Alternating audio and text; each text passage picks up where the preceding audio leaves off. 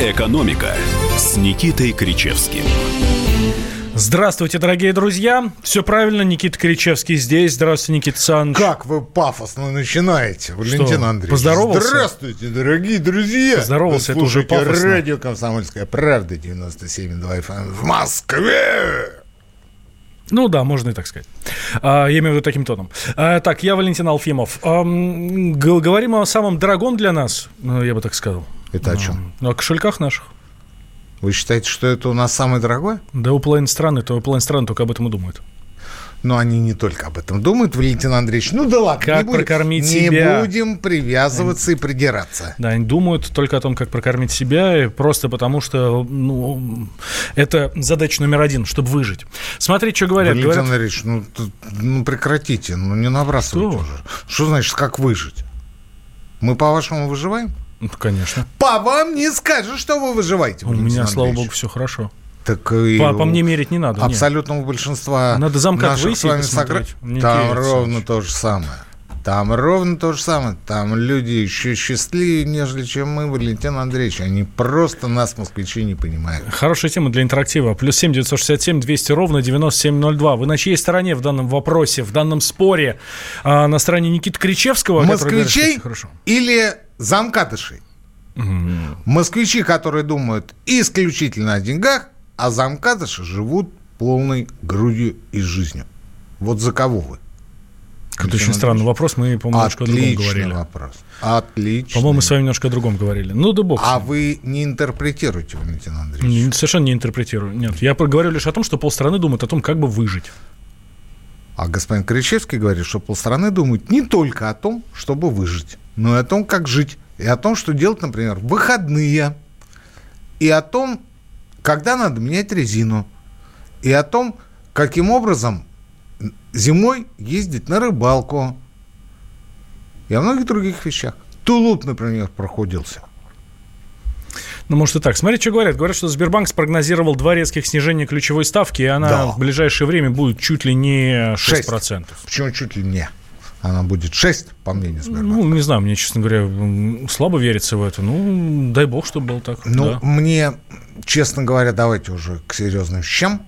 Мне, честно говоря, тоже не очень верится в это, но я когда, я когда прочитал эту новость, э, а к своему возрасту я понял, что надо а, читать между строк и искать второй смысл. Я понял, что Сбер как бы подталкивает, подталкивает ЦБ к тому, чтобы более агрессивно и не один раз в этом году снизить а, ключевую ставку. То есть о том, что а, ЦБ снизит ставку более резко, нежели чем он это, делал до этого, э, сказала До- до уже этого сама по 20 Набиуллина. До этого было по 25 сотых процента, да. Да.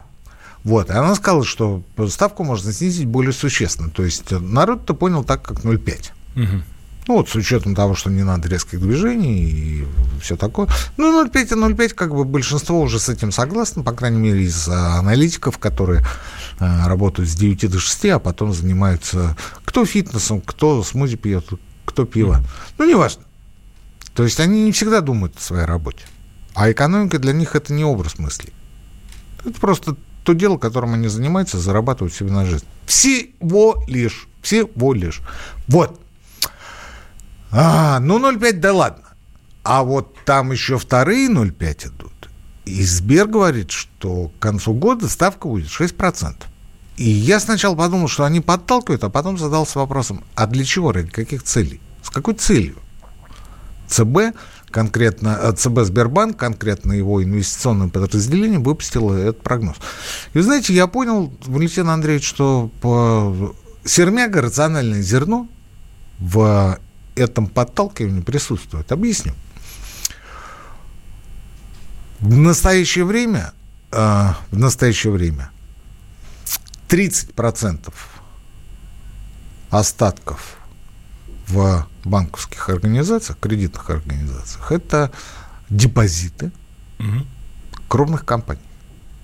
То есть практически две трети – это деньги, которые туда-сюда гуляют, а треть лежит мертвым грузом. Ну, почти треть. В прошлые годы это было 25%, 26%, 27%. И вот в Я этом году совсем- устойчиво 30%. Я не совсем понимаю, что значит мертвым грузом. То есть а, Крупняк приходит к банкирам, говорит, угу. я хочу депозит. Банкир говорит, да, окей. То есть я хочу положить к вам свои деньги. А, я хочу оставить у вас на депозите энную сумму. Ну вот, я у вас обслуживаюсь, но мне вот эти деньги не нужны. И банкиры соглашаются. И банкиры платят проценты. Может быть, небольшие проценты. Может быть, э, под столом в конверте какую-то часть. Не принципиально. Может быть, на счета. Не суть. Эти деньги не используются в реальной экономике. Не используются. Потому что, с одной стороны, э, этот банковский крупняк и корпоративный крупняк э, обмениваются договорами, что они будут э, э, один брать, а второй давать на депозит свои деньги, а средний и малый бизнес не могут взять деньги, потому что дорого. Ну, потому что вот всем не раздашь. Надо раздавать кому-то конкретному.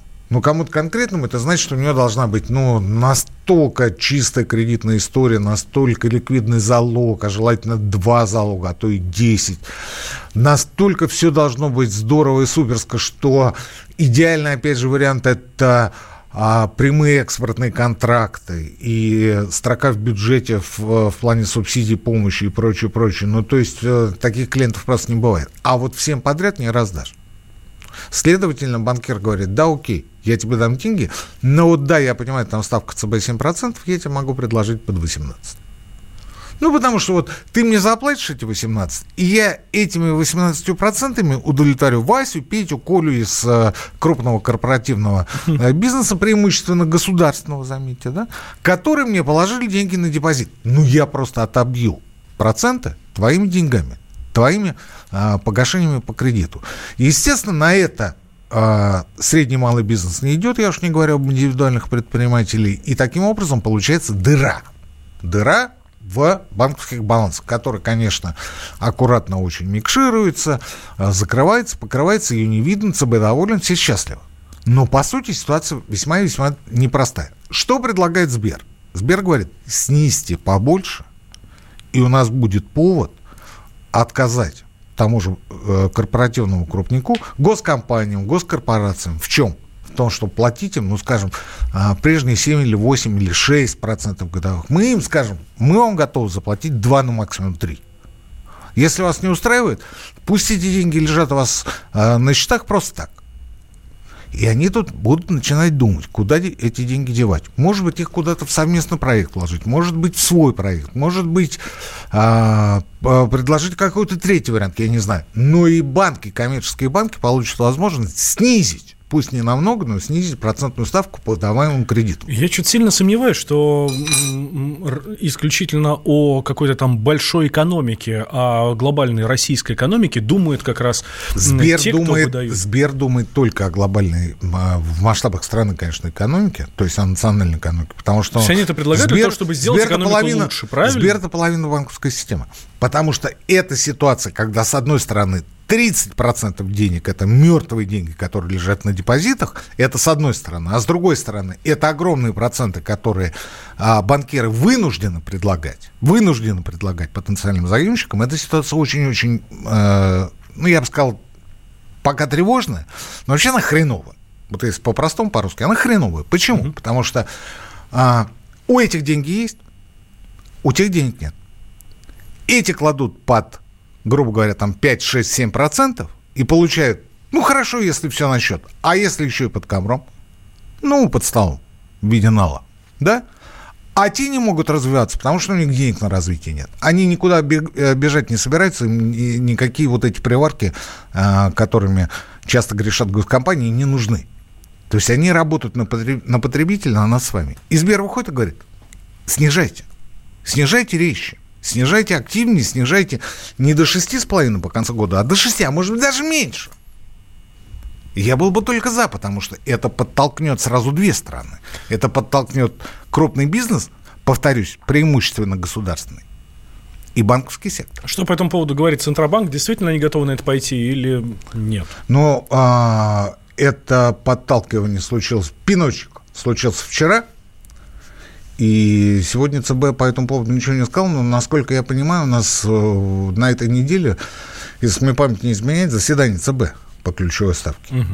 И на этом заседании ЦБ мы, скорее всего, увидим снижение на 0,5% пункта, а, о которых мы с вами э, говорили не раз. И я, кстати, тогда еще предупреждал, когда мы говорили последний раз об этом, я говорил о том, что если вы хотите рефинансироваться по ипотеке, сейчас этого не делайте, подождите. Подождите, пока ЦБ снизит еще раз. И вы мне тогда, Валентин Андреевич, сказали, ну куда еще снижать-то, куда? Вот, пожалуйста.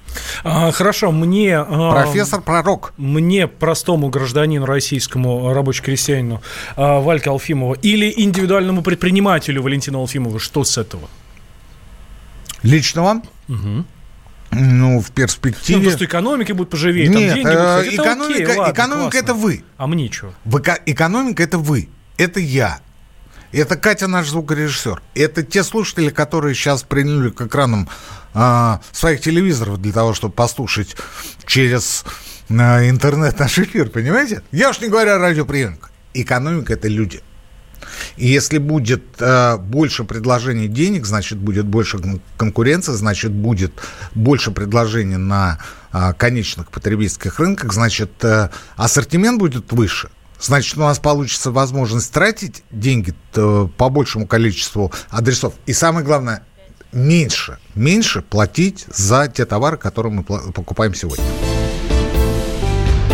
Экономика. Можно уйти в большую политику, но большой спорт пойдет вместе с тобой. С тобой. Чемпион мира в тяжелом весе. Боксер с самыми большими кулаками за всю историю бокса. Действующий депутат Государственной Думы. А теперь еще и ведущий радио «Комсомольская правда».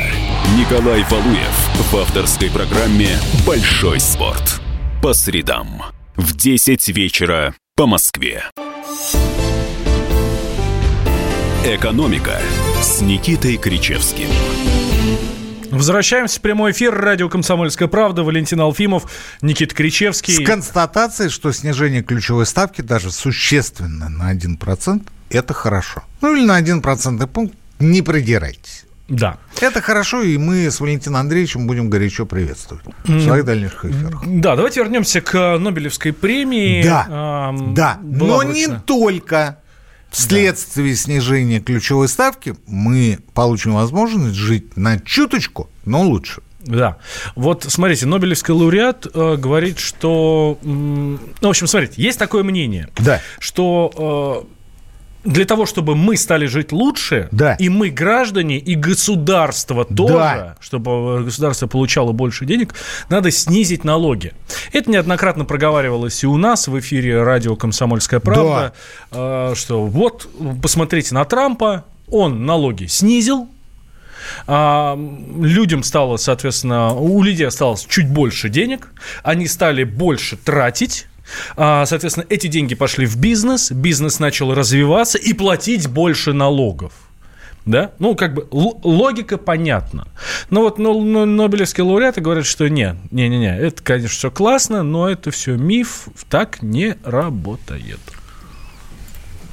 Так. А вы как считаете, Никита Александрович? Я на стороне Нобелевских лауреатов, а не на стороне наших многочисленных гостей, которые как мантру повторяют одно и то же.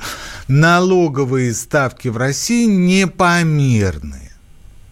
При этом господа не приводят никаких сравнений я уж не говорю с развитыми странами, хотя бы с развивающимися. Ну, например, в Южной Америке или э, в странах бывшего СНГ. Никаких сравнений. Просто вот это звучит как э, некая истина, некая аксиома, надо снизить налоги, и все будет хорошо, и все закроется, все завершится. Тут же возникает вопрос, какие конкретно налоги вас, милые мои друзья, не устраивают?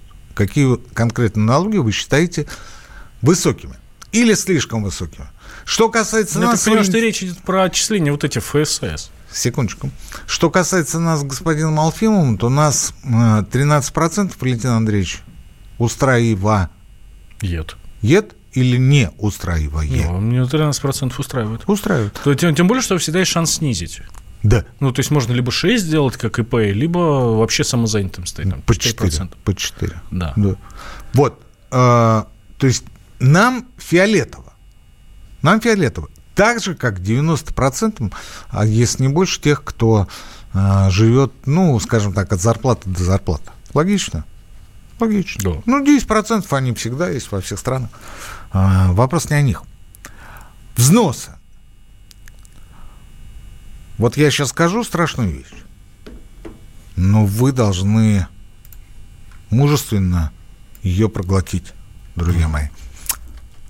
Взнос у нас слишком маленький для того, чтобы наша пенсионная система и вообще наши социальные внебюджетные фонды были самодостаточны. Подождите, Никита Александрович, а С... какие у нас взносы? Можно еще? я закончу? Валентин Андреевич. Можно только напомнить, какие у нас взносы наших? 22% э, в пенсионный фонд. Вот. 5,1 фонд медстраха, 2,9 фонд соцстраха. При этом мы жалуемся на слишком низкие пенсии, а я напомню, это 22%, а также на чудовищный дефицит бюджет пенсионного фонда, который покрывается за счет э, бюджета федерального. Мы, конечно, отвратительно относимся к нашей медицине по обязательному медицинскому страхованию. Мы считаем, что это, ну, это просто, это просто средневековье какое-то, если даже не раньше. Mm. И э, мы недовольны э, масштабами, размером пособий, которые выплачивает фонд социального страхования. Ну, Никита Александрович, ну они откровенно смешные. Да. Мы считаем, что это вообще бредетин, но мы не связываем одно с другим. Мы не связываем чудовищно маленькие ставки взносов в социальные фонды с чудовищно же малыми пенсиями, медицинским обслуживанием и а, теми же пособиями. Мы это как не связываем. Ну, это как, вот знаете, а, вы доверяете судам? Нет. А вы за смертную казнь? Да. Ну, это ровно то же самое. То есть связи-то нет. Вот Судам мы не доверяем, потому что судебная система, реформа там и прочее, мы все готовы и все Но за. при этом 80% но при этом, да, казнь. Но при этом говорим, ну надо расстрелять. Ну так выносить-то смертные приговоры будут те же суды, которым мы, мы не доверяем. Вот у меня точно такой же вопрос. Вы не попытались связать маленькие пенсии с низкими взносами? Ну, например, в пенсионную систему. Не пытались. А ведь это очевидно. Теперь смотрите, 22% в России – много это или мало? В Европе, где вы говорите, а там пенсия огромная, вот нам бы как в Австрии, угу. там, Швейцарии. Там, Чтобы потом по миру ездить. 42%. Да. 44%. Это взносы в пенсионный да? фонд? Только в пенсионный фонд. Можете себе представить? 40 с лишним процентов. На один процентный пункт больше взноса только в одной стране Европы. Она называется Беларусь. Угу. Ну и те взносы э, платятся уже не работодателями, а работниками. Там 1% платят работники. А 20 э, в Беларуси 8% платят работодатели. Там пенсии выше. Там пенсии выше. Но мы же считаем, что вот тут какая-то недоработка, тут какая-то нестыковка. Теперь смотрите. На а, дискуссия о повышении ставок страховых взносов наложена жесточайшее табу. И Кричевский здесь это жесточайшее табу жестоко нарушает. Потому что Кричевский привык говорить правду. Кричевский социальчик. Кричевский был завкафедрой социального страхования в университете, поэтому не надо закатывать глаза, это чистая правда. Меня слушают мои бывшие студенты. Автор единственного грифованного учебника по социальному страхованию, между прочим. Куча студентов училась. Я вам откровенно говорю, у нас слишком маленькие страховые взносы. Маленькие, небольшие, а наоборот маленькие. При этом есть масса, масса льгот по этим страховым взносам для самых разных категорий занятых, для самых разных категорий работников, для адвокатов, например. Они платят сущие копейки. При этом получают пенсии так, как получаем все мы. Ну вот адвокаты почему-то должны платить меньше. Есть масса других вариантов, а, чтобы а, платить минимальные взносы. В конце концов, вы говорите, ну вот есть самозанятые, 4%. Они будут получать пенсию, когда а, через определенное количество лет выйдут на пенсию. Ну какую? Социальную. То есть за счет бюджета, то есть за счет налогов. То есть за счет налогов. А социальные пенсии у нас тоже не маленькие. Дальше какие налоги? НДС – ну, про него тоже много, а, о него купим, много, очень много Налог купим, на прибыль? Какие? И тот, тот же НДС, а, тут кстати, же нам... в налоговой говорят, да, что вот мы э, НДС подняли на 2%, но что-то не стало больше от него доходов. Как так получается? Ну, на 2 процентных пункта подняли. Нет, налогу стало больше. Налогу стало больше. И налог на прибыль стало больше. И особенно а, большие поступления идут по НДФЛ. Потому что идет резкое, существенное обеление заработной платы. Все последние годы. И, кстати говоря, почему валится коэффициент замещения? То есть соотношение средней пенсии к средней заработной плате. Потому что раньше средняя заработная плата не включал в себя серую составляющую, серую часть. А сейчас, когда она обеляется, числитель, то есть пенсия остается тот же, а знаменатель-то растет. И если, скажем, 10 лет назад это было 38, да даже 5 лет назад это было 38%, коэффициент замещения э, пенсии к зарплате, да, то сейчас это в районе 30%. Хотя задача стояла достичь 40. Это к вопросу о том, что конкретно мешает нашим танцорам хорошо танцевать. Я имею в виду предпринимателей. Ну, они говорят, большие налоги. Они говорят, так Трамп. предприниматели платят большие налоги. Они, они говорят, Трамп. Но Трамп снижает прогрессивные ставки налогов. Прогрессивные. То есть он снижает верхние их границы. А, этот процесс начался с приходом к власти Рональда Рейгана. Тогда максимальная ставка подоходного налога, ну, я здесь по-русски говорю, чтобы было понятно, составляла 70%. Максимально, максимальная. 70% налог на доход. М- максимальная ставка. Да. Он был прогрессивный, он и сейчас остается прогрессивным. Это миллионеры, соответственно, платили да. по 70%, а они платили, ребята они, меньше. Они платили много а, при наследовании, они платили много а, при налоге на капитал, то есть когда они а, получали доход от акций, от долей в каких-то компаниях, от недвижимости. Они платили в максимальных ставках много, 70-77%. Рейган, а потом э, Буша, а вот сейчас Трамп эти ставки снижает. Кстати говоря, э, Рейган максимальную ставку подоходного налога снизил с 70 до, э, не соврать, 28. Дальше ставка поднялась до 35. Обама поднял ее с 39 до 40. Потом пришел Трамп и сказал, нет, мы будем делать меньше. Но при этом, куда идут эти деньги? Эти деньги остаются у тех, кто получает сверхдоходы. И я вам должен сказать, что масштабы неравенства в США за последние десятилетия резко увеличились. То есть это не а, дало снижение социального расслоения, а наоборот оно выросло.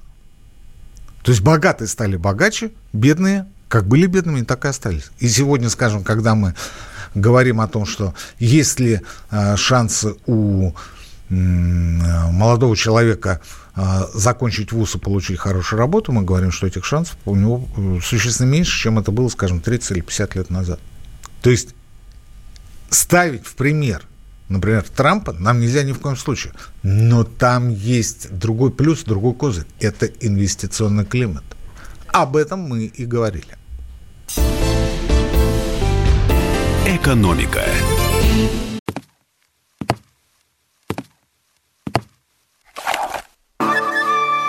Это была тяжелая неделя. Хороший. Ребята, давайте жить дружно. Плохой. Понимаете, не признавали у одного кандидата подпись его родного отца. Злой. А вот что у нас в России, вот что у нас в России. Бред, да? Николай Платошкин подводит итоги недели. Каждую пятницу на радио «Комсомольская правда» в 6 вечера по Москве. «Экономика» с Никитой Кричевским. Возвращаемся в прямой эфир. Радио «Комсомольская правда». Валентин Алфимов, Никит Кричевский. Про нас с вами давайте поговорим. Да.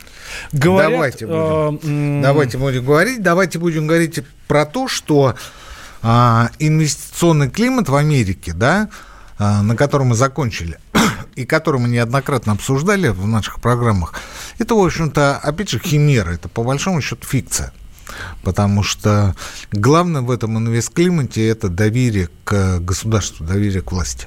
Вот если власть говорит, что она будет держать налоговую, скажем, планку на протяжении какого-то количества времени, значит, в Америке в этом никто не сомневается, это само собой разумеющееся, а если это будет скреплено договором и а, с конкретными компаниями не выполнено, ну, там есть суд, там есть суд, который тут же заставит правительство США выполнять все ранее взятые на себя договоренности. Еще, Элементарно. Еще компенсацию заплатить. Само собой. Упущенные выгоды, которую адвокаты докажут в пол э, пинка, в, пол плевка. А, но только одно а, подтверждение, это вот когда мы говорим про корпоратов, а вот если мы говорим про социум в целом, то только одно подтверждение. О том, что пенсионный возраст в США будет повышен на два года, с 2000 года, 65 до 67 лет было заявлено в 1983 году. Заявил об этом кто, Валентин Андреевич? Рейган. Рейган. Ну, Рейган. его время было. Да. В 1983 году он сказал, что с 2000 года мы повышаем пенсионный возраст на 2 года, но только для тех, кто родился после 1950 года. О, 60-го.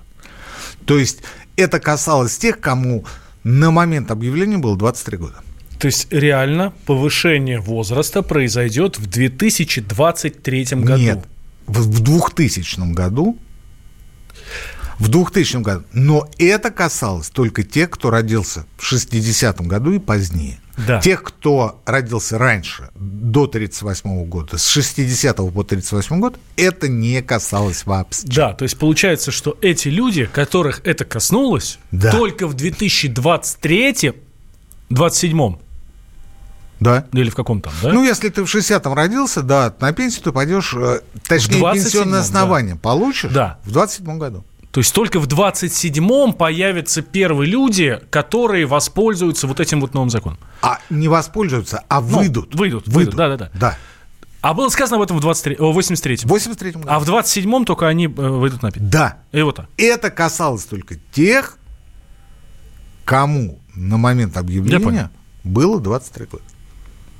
И ни для кого это не было, ну, скажем, э, э, пыльным мешком по голове. Ну, так вот. То есть, по сути, это было так, ребят, вот вы сейчас начинаете, вот ты сейчас из университета выпустился. Да. Просто имей в виду, да. что когда ты будешь уходить... Ты уйдешь не в 65, ну, чувак, а уйдешь в 67. Ну, прости.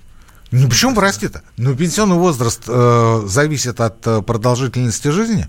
Кроме того, он зависит от количества денег в пенсионной системе. Наконец, если ты хочешь, чтобы э, твоя пенсия была большая, ты должен больше работать и должен больше откладывать на свой индивидуальный пенсионный план. Дружище, вот, пенсия и, в твоих руках! Да, и ты вот сейчас начинаешь, поэтому имей в виду, что у да, тебя вот такие да, вводные, да, так что да. уже ориентируйся на это. Так что а как они просчитали? Претензий. Как они просчитали на сто лет вперед э, продолжительность жизни? Э, а почему на сто?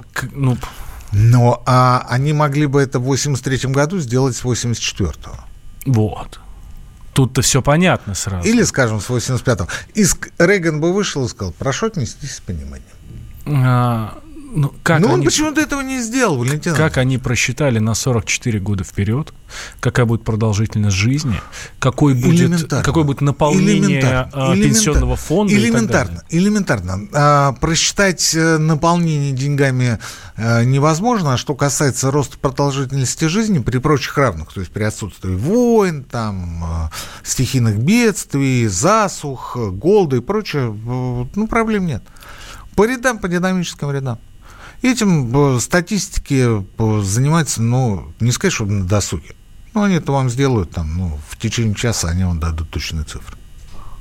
И, кроме того, а, уже в 83 году было понятно, что э, пенсионный возраст надо поднимать, поскольку, поскольку средняя ожидаемая продолжительность жизни давно укатилась за 70 с лишним лет. То есть ничего страшного не было, но Америка нуждалась в рабочих руках, и Америка была заинтересована, чтобы работали дольше. Потому что пенсионная система от бюджета США не зависит.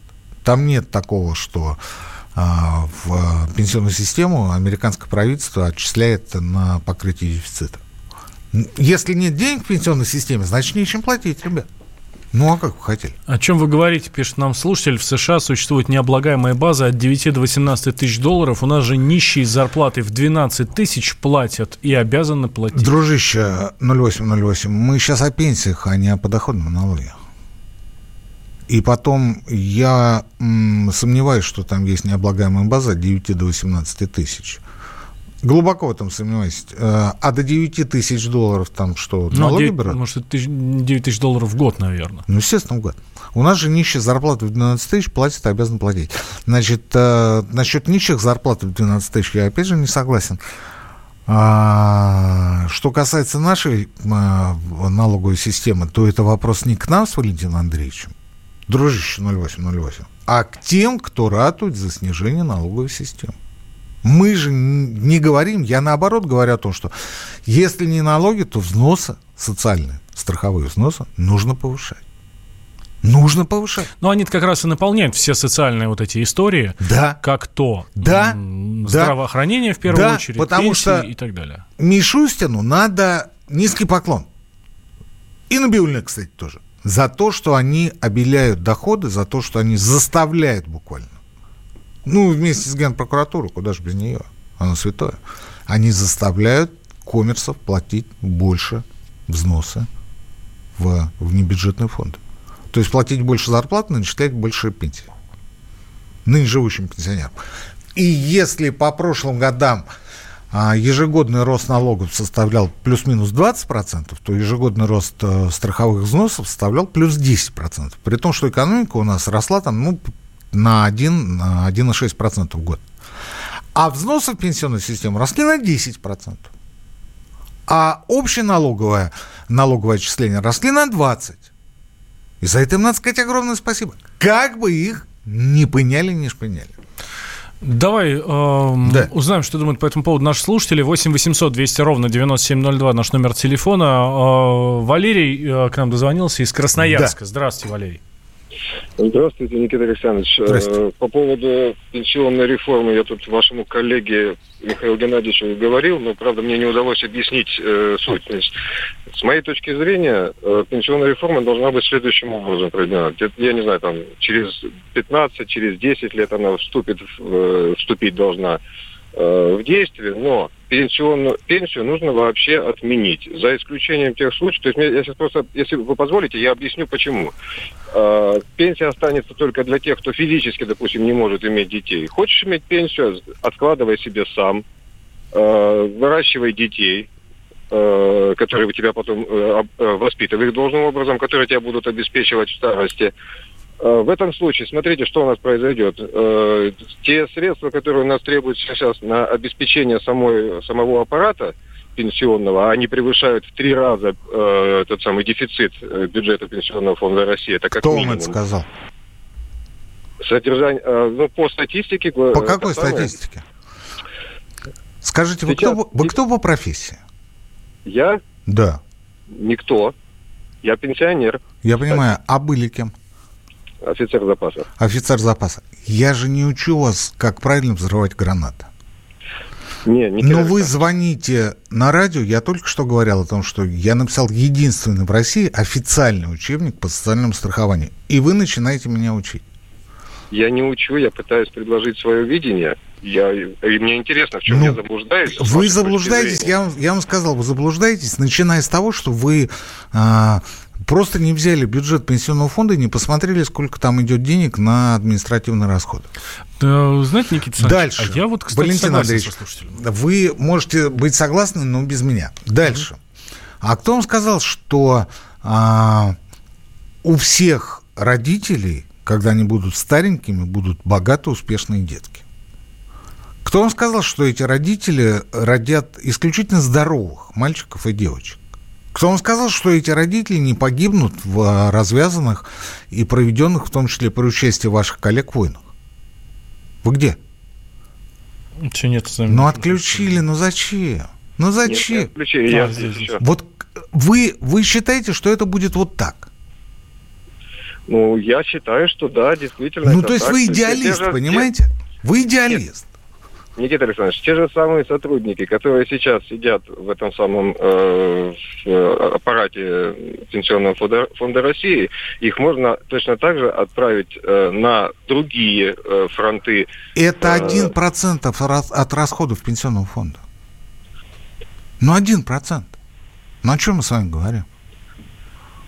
Сколько у нас э, дефицит бюджета? Вы меня спрашиваете или год? вы предлагаете что-то? Ну так получается, что у нас бюджет... Э, дефицит... 3 триллиона. Не, нет, дефицит бюджета. 3 триллиона. 185 миллиардов дефицит бюджета на 2019 год. Вы открыли. Я, я, я больше не имею возможности, к, к сожалению, осталось 15 секунд. 185 миллиардов – это а, цифра, э, которая, ну, скажем так, вот на концовку всего расчета выходит 185. На самом деле там э, взносы существенно больше из бюджета. Делаю небольшой перерыв, две минуты и возвращаемся. Экономика. Лучше и сто раз услышать, и сто раз увидеть. Наш эфир на YouTube-канале «Радио Комсомольская правда». Для всех, кто любит по-разному. И ушами, и глазами. «Экономика» с Никитой Кричевским. Возвращаемся в прямой эфир. Никита Кричевский, Валентин Алфимов. Да, Никита Александрович, на чем вы остановились до того, как вы вас прервал наш слушатель? Брать у бедных деньги на социальные взносы, предназначенные для этих же бедных, по сути, как-то сомнительно. Зачем посредники вообще социальные взносы тогда? Слушайте, у бедных никто социальные взносы не берет. Ну, не берет. Берут у работодателя. Берут у того, кто дает эти деньги.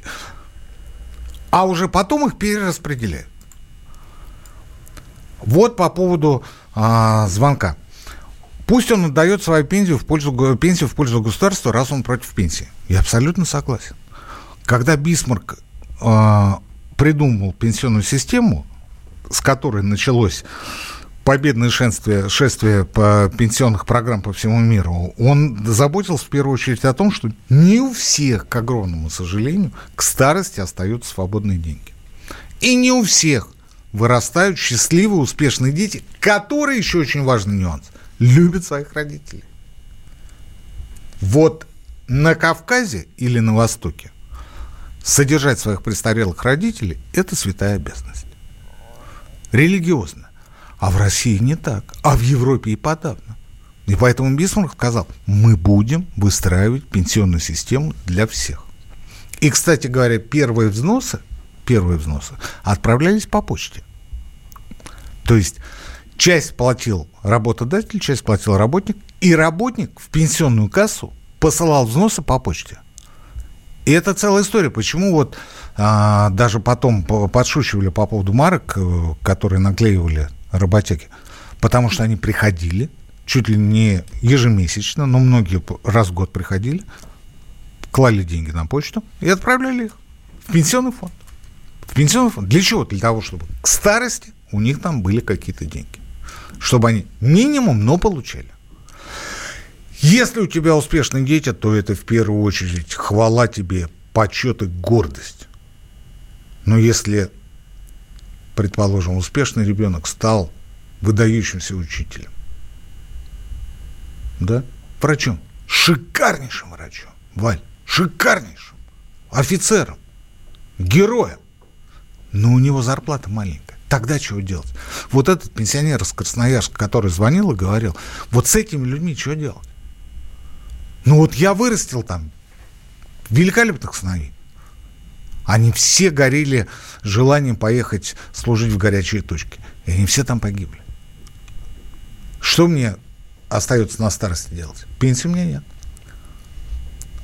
По желанию красноярского пенсионера-отставника пенсию отменили. В том числе по потере кормильца. Что делать?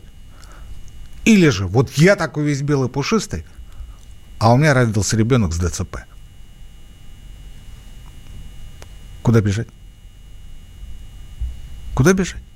я не знаю, что делать. Я отчасти согласен с нашим слушателем, потому что мое мнение, что мы придем рано или поздно, не завтра, не послезавтра, и даже не через год, и не через пять, мы придем рано или поздно к тому, что институт пенсионного фонда будет аннулирован абсолютно полностью. И мы сейчас уже вносим государству деньги на свою будущую пенсию. Сейчас это делает работодатель, накопительная часть пенсии, да, мы знаем.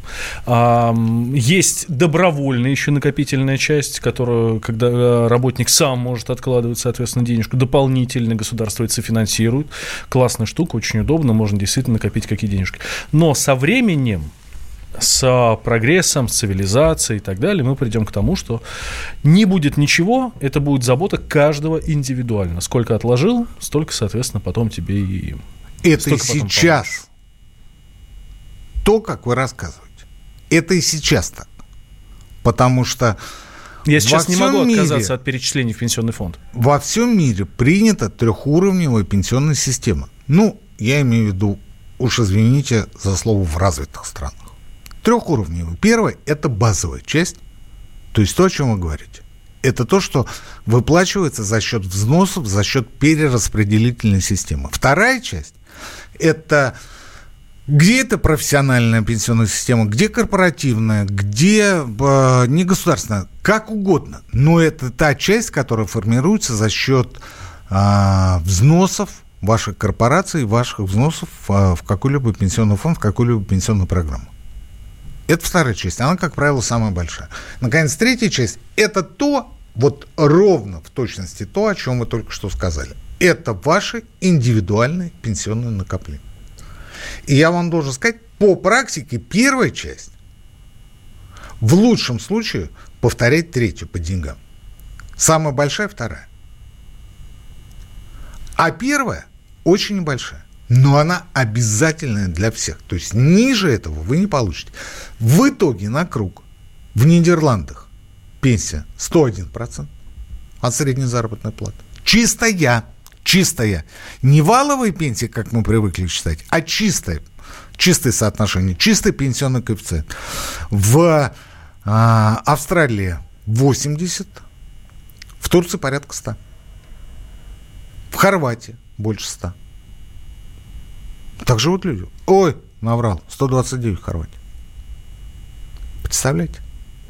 А в Норвегии два пенсионных фонда. Есть пенсионный фонд в общеупотребительном плане такой же, как у нас. А, ну, в целом, конечно. Есть второй пенсионный фонд для государственных служащих, а также для работников образования, медицины, фармацевтики. Средний коэффициент замещения в Норвегии 66%. Чистый. Чистый. То есть нарки. 66%. На наши деньги это получается 66, ну это около 30 тысяч пенсия. Но это не самые большие деньги для этой страны. Я про Россию. Ну, так я про то и говорю, что ну, для России э, 30, тысяч? 30 тысяч это не так уж и много. При пенсии в 14? Это копейки. Это те пенсионные системы, которые отлажены, которые работают, которые время от времени подкручиваются и в которых в любом случае не участвует государство. Ну, кроме как взносами. У нас же кверх ногами.